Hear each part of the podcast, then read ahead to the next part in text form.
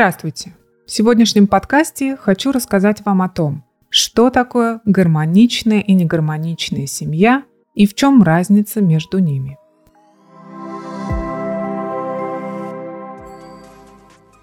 Никто не счастлив одинаково, и все страдают по-разному. Нет общепринятых правил, как жить друг с другом правильно и хорошо. Каждая семья развивается по-своему, в своем ритме и переживает по-разному новые этапы жизни.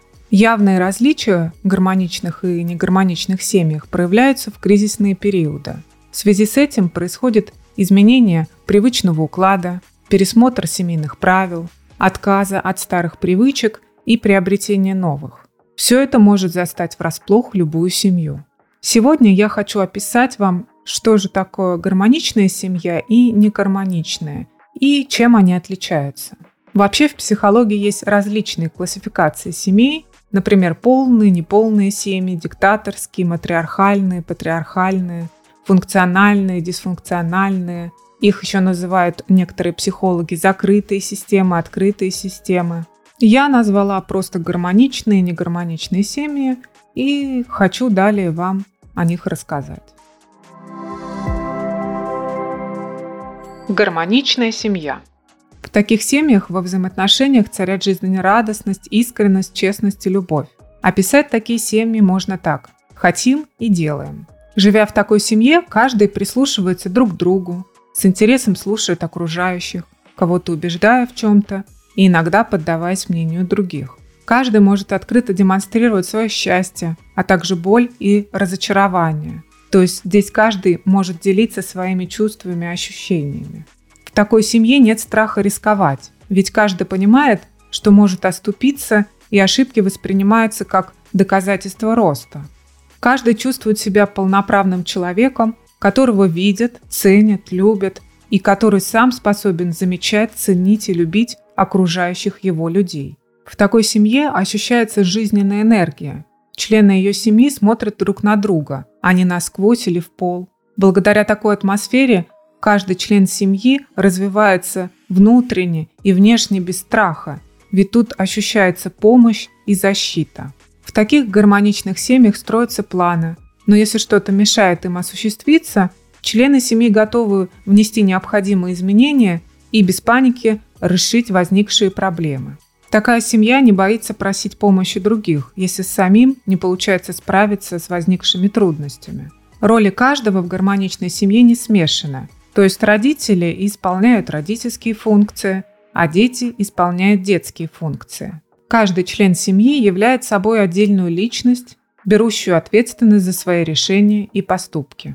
Дети в таких гармоничных семьях больше доверяют родителям, и не бояться быть собой и выражать свою индивидуальность. Таким семьям очень нравится проводить друг с другом время, общие прогулки, праздники и путешествия. Что-то звучит не очень реалистично, скажете вы. Конечно, члены семьи в таких семьях имеют конфликты, какие-то недопонимания, сталкиваются с определенными трудностями. Но все это они проходят менее травматично, благодаря своей атмосфере, в которой находится каждый член семьи. В такой семье никто не пытается доказать, какой он умный, смелый, сильный, потому что все и так знают и чувствуют, что они важны и нужны данной семье. Теперь поговорим о негармоничных семьях. Негармоничные семьи чаще закрыты и замкнуты на себе, различными жесткими правилами и рамками. Описать такую семью можно так. Хотим, но не можем. Здесь сложно говорить об индивидуальности и самовыражении каждого из членов семьи. Взрослые члены семьи не поддерживают самостоятельность, считая, что опыт и возраст – это привилегия. Они любят говорить так «Я больше прожил и знаю, как делать. Делай, что сказал». Чувства друг друга здесь не учитываются, а считаются слабостью и не приветствуются вообще. Например, родители могут говорить что ты слюни свои повесил, хватит рыдать, как баба. Благодаря всему этому в таких семьях чувствуется энергия напряжения и тревоги. Все всегда должны что-то делать, то есть быть при деле. Часто в таких семьях редко бывают увлечения и хобби, которые доставляют удовольствие и расслабление. Все должны быть чем-то заняты и трудиться. И, соответственно, добиваться каких-то высот и быть лучше всех.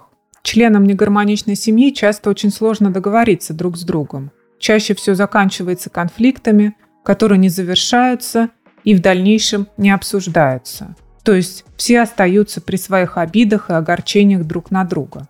Дети в таких семьях не доверяют своим родителям, ведь они не чувствуют понимания и принятия их самовыражения. Успехи друг друга воспринимаются как данность, а вот ошибки всегда замечаются и ощущаются как фактор слабости и глупости. В негармоничных семьях сложно с гибкостью по отношению к новому, с проявлением чувств и проявлением заботы. Каждый пытается как может справиться со своими проблемами в одиночку.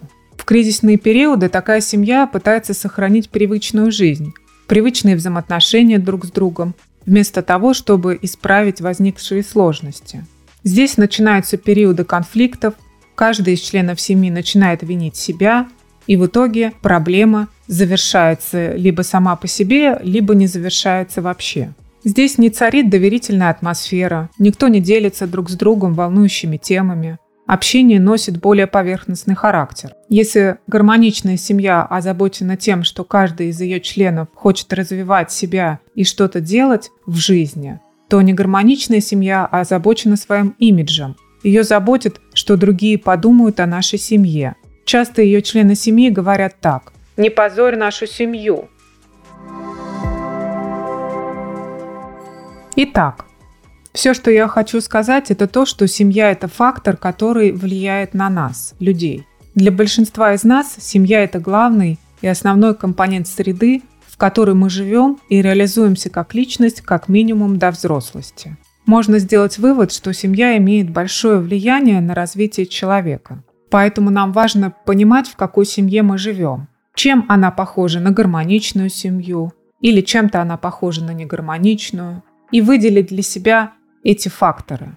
Для чего это мне, спросите вы? Потому что у этих двух типов семьи есть свои плюсы и минусы для каждого из нас. Поэтому было бы полезно проанализировать свою семью. Родительскую, в которой мы росли, и уже свою, которая сформировалась или только начинает формироваться.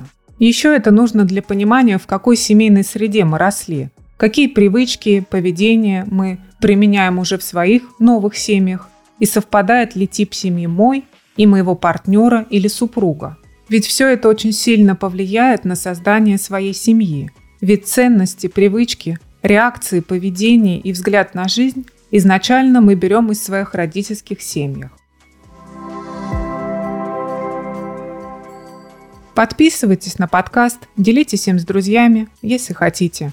Удачи и хорошего настроения!